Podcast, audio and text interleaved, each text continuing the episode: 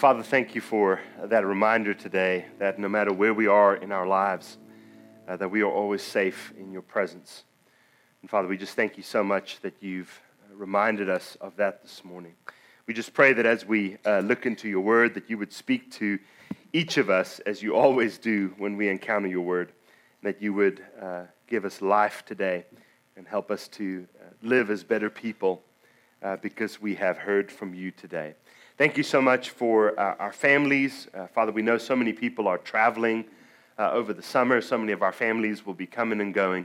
And we just pray that you would, um, you would just walk with each of us wherever we might go. Uh, thank you for loving us. Thank you for giving us a seat at your table. And, and we appreciate just how much you do for us every single day. May we claim those blessings today in Jesus' name. And the church together says, Amen don't know if you noticed, it's been a little warm the last couple days. Um, and uh, anytime it's over 100 for more than three consecutive days, I'm convinced that it is sin in someone's life. And so I would like you to turn to the person next to you and confess whatever sin you're struggling with now so we can get this sorted out and confessed and we can move on. So I don't know who's been causing this. Do you have any ideas? Maybe your spouse is the one, or your, one in your family, maybe one of your children. Uh, please let us know, and we will pray over them and we'll have a milder week, uh, hopefully, as well. Uh, no, I'm just kidding. It's a, just, just be safe out there. Wear lots of sunscreen and, you know, other kinds of things. It's Michael. Is he the problem? Okay, we're going to need some big hitters to pray over this guy. Uh, I don't know. No, I was kidding. We'll, we'll go from there.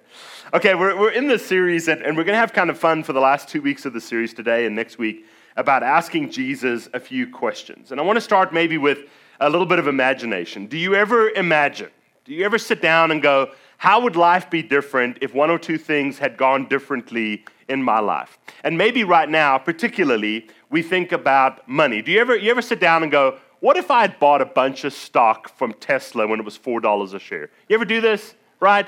What if I got on Bitcoin, like, you know, in the early days, right? Uh, how would my life be different? Or what if I invested in Amazon or Apple or whatever it might have been? Um, I think sometimes we all kind of live in these little bit, these, these little fantasies of, hey, how would my life be different if I'd made a couple of different choices or my luck had broken maybe a different way? You know, we live in a world today, uh, we call it, you know, it used to be the world of, of millionaires, right? You know, the world of millionaires was all around us. And now that doesn't seem like a lot. A million dollars used to be a lot of money, right? Now it's not anymore. Now we live in the world of billionaires. And not just billionaires, multi, multi billionaires. And I believe in my lifetime, uh, I will see, we will see our first trillionaire. I believe that that's, that's coming. And a lot of people think, oh, a billion, a million, what's the difference between that? If you ever do the calculations, and I know this is like silly things, and as soon as I say it, you're going to break out your phones and try to check my math, and that's fine. If, if you wait for a million seconds to elapse, it's about two weeks. If you wait for a billion seconds to elapse, it's almost 32 years. And if you wait for a trillion seconds to elapse, it's almost 33,000 years. Okay? It's, these numbers are just, I don't think we can actually conceive of how big these numbers are. If you look at any statistics, and I know we have a few financial people here, uh, the goal of retirement is simple that you should be debt free and have a million dollars in the bank, right? You should have a house that's paid for, a car, all your debts paid for, and you should have a million dollars and you should draw no more than what is it, Jeff? Four to five percent a year, and then that money will last you forever. Now that sounds huge, and some of you are going, Yeah, I'm nailing it, and some of you are going, Uh oh. okay. That's where Jesus comes in, and we have to pray a lot more. That's why I need to get rid of that sin in your life. No, I'm just kidding. Um, there was somebody that was asked in uh, after the t- uh, 2008 crash of kind of the stock market. There were a lot of people that made a lot of money, and a lot of people that lost a lot of money. And there was this one investor that was asked by somebody else and said, "Hey, wh- what is your number? What, what is when will it be enough? Like when when will you have amassed enough money? What is your number?" And he simply looked at the guy and he said, That's really easy. My number is more. And that is something in our culture that we live with all the time. We live with this idea of we want more. And maybe the question we have to ask ourselves is would more money really make my life easier? Would my life be so much better if I had more? What would that add to my life? Because everybody that has a lot of money is super happy and all of their marriages work out and their kids are just, you know, thriving. It doesn't always work that way. I love, listen, I, I'm, anybody not upset about gas prices? Any, anybody? Okay. We're still below the world average, so I think we're, you know, we're okay. I think what's really funny is perspective.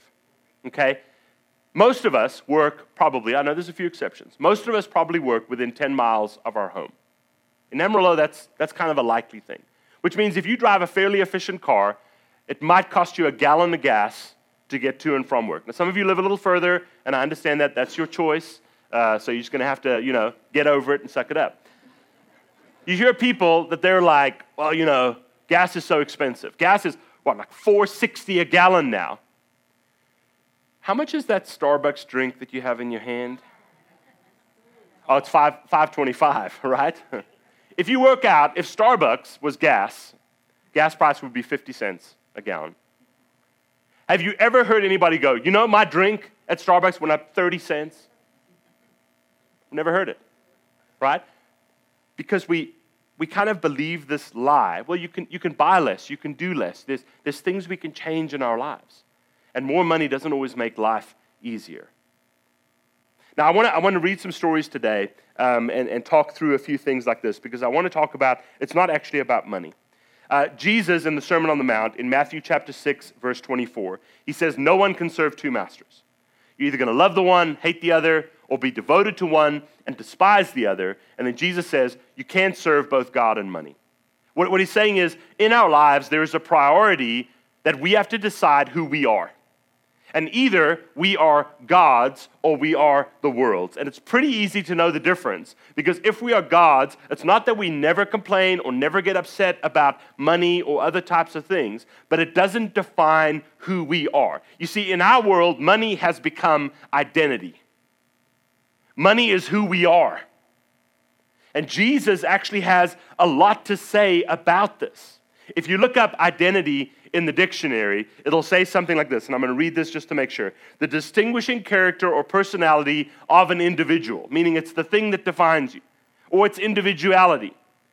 The relation established by psychological identification. We start to think that the stuff we have is who we are, giving name through false or stolen goods. It's, it's kind of a very bizarre and weird thing, but it basically says the stuff that is around me, the stuff that is external in my life, is actually the stuff that I'm going to use to define what is internal to me.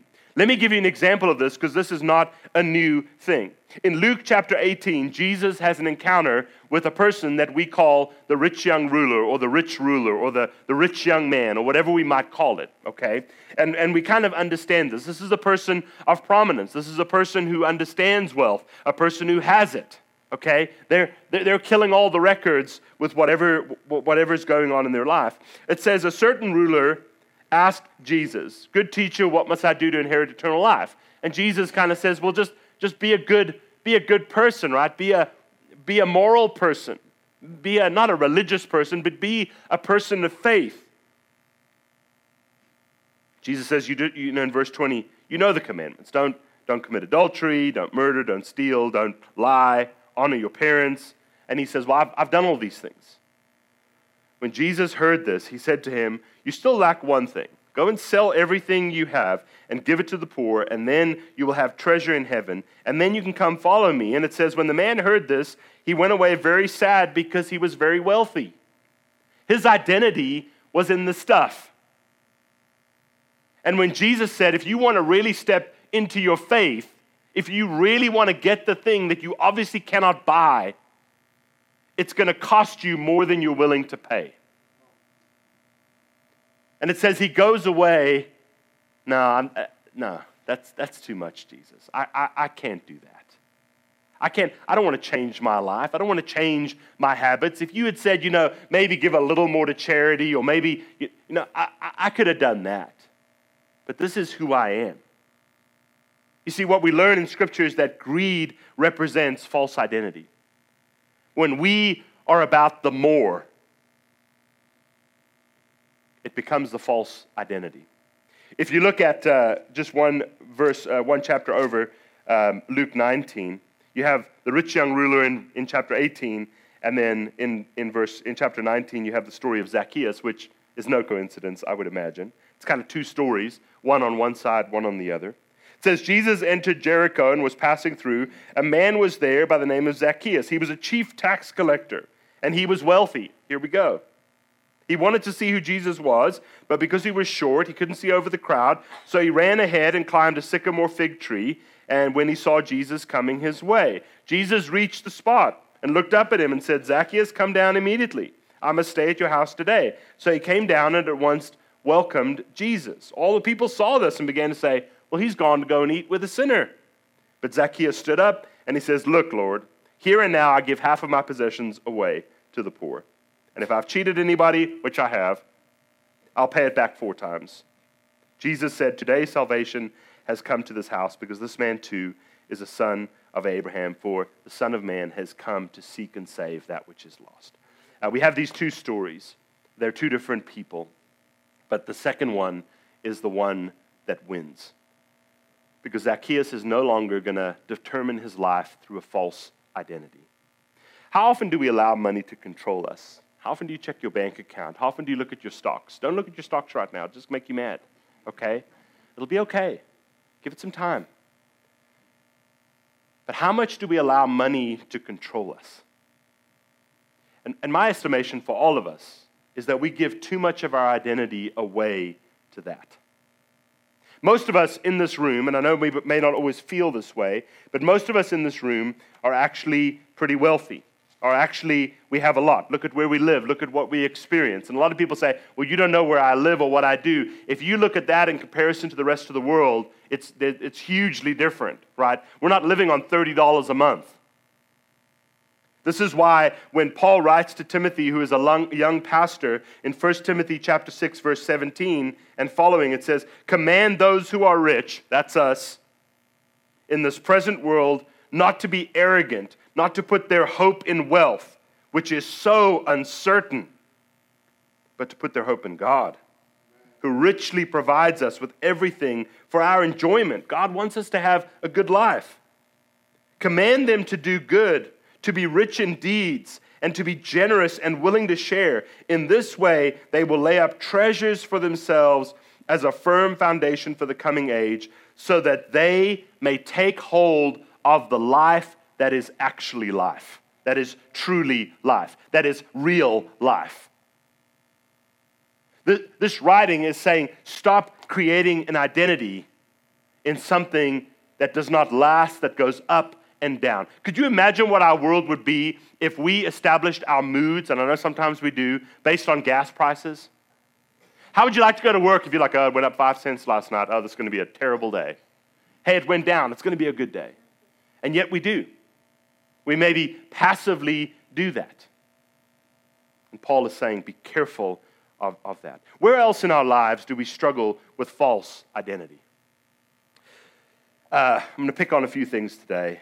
The first one is what I'm going to just call the metaverse social media, online. We build these, these profiles. We want people to like us. We want people to subscribe to us. We want people to engage with us. And, and what we learn, or what, maybe what I've learned, maybe what some of us haven't learned yet, and maybe what we try, need to try to teach our kids, is that a lot of the things that you see behind this dark curtain called the internet is a projection of a false self. It's not who we actually are.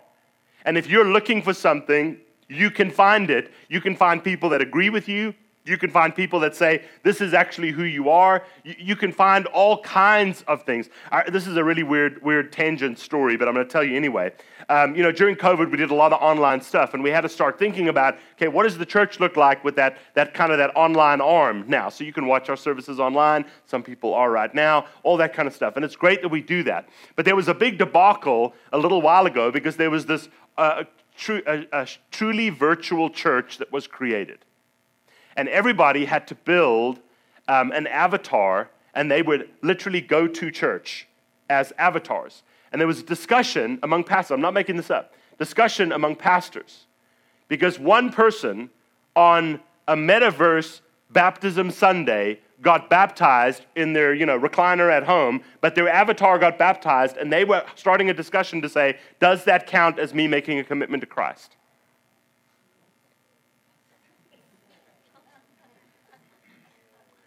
Something wrong with that. Okay? But that's the world we're living in. That's the world that our kids are growing up in.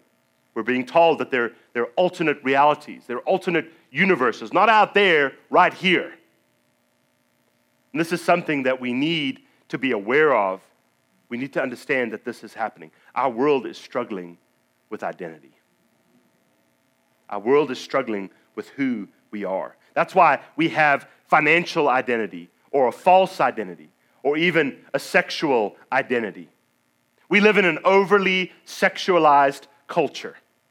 We kind of always have, and it's, it's just been a little more hidden than it now is. But now it's all out there. I mean, literally all out there. And, and we have people, sometimes even for ourselves, that there's something wrong with the way that we see the world because the projection of the world is to draw us in. That's always the enemy's plan, to draw you in, to have more of your time.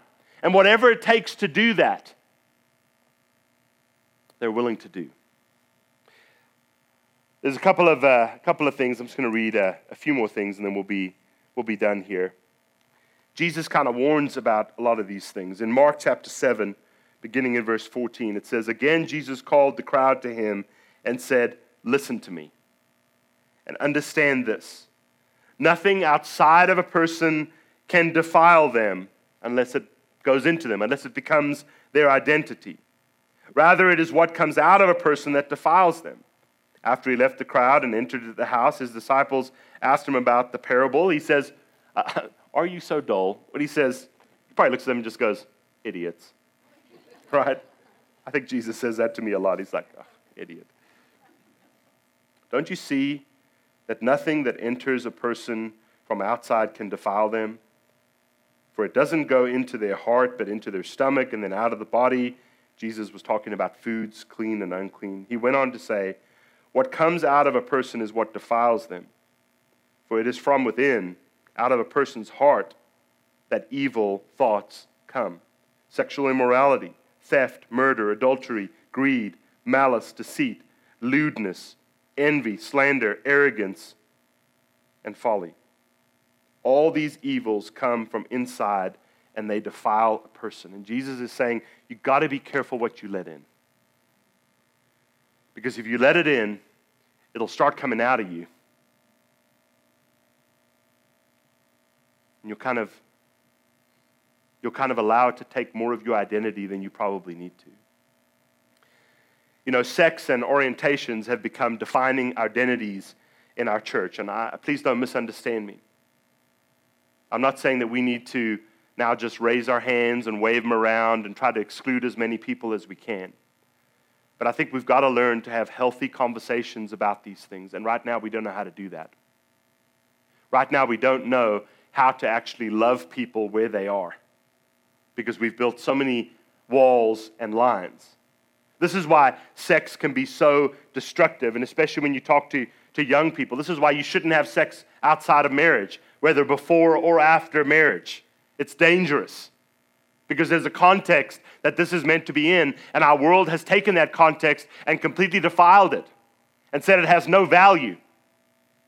And, and what we've done now is we've kind of thrown everything up in the air and we're just sort of seeing what lands on people, and it is awful and terrible. Now, I'm, I'm no prune. I'm a realist. When I do premarital counseling, I know what's going on. I'm not oblivious what, like seven out of 10 are already living together. Almost all of them are already having sex. And part of me is saying, listen, guys, I'm not here to judge you, but I'm here to tell you that that's dangerous. When your kids are going out into the world and they're being told, just try everything and see what you like, it's dangerous.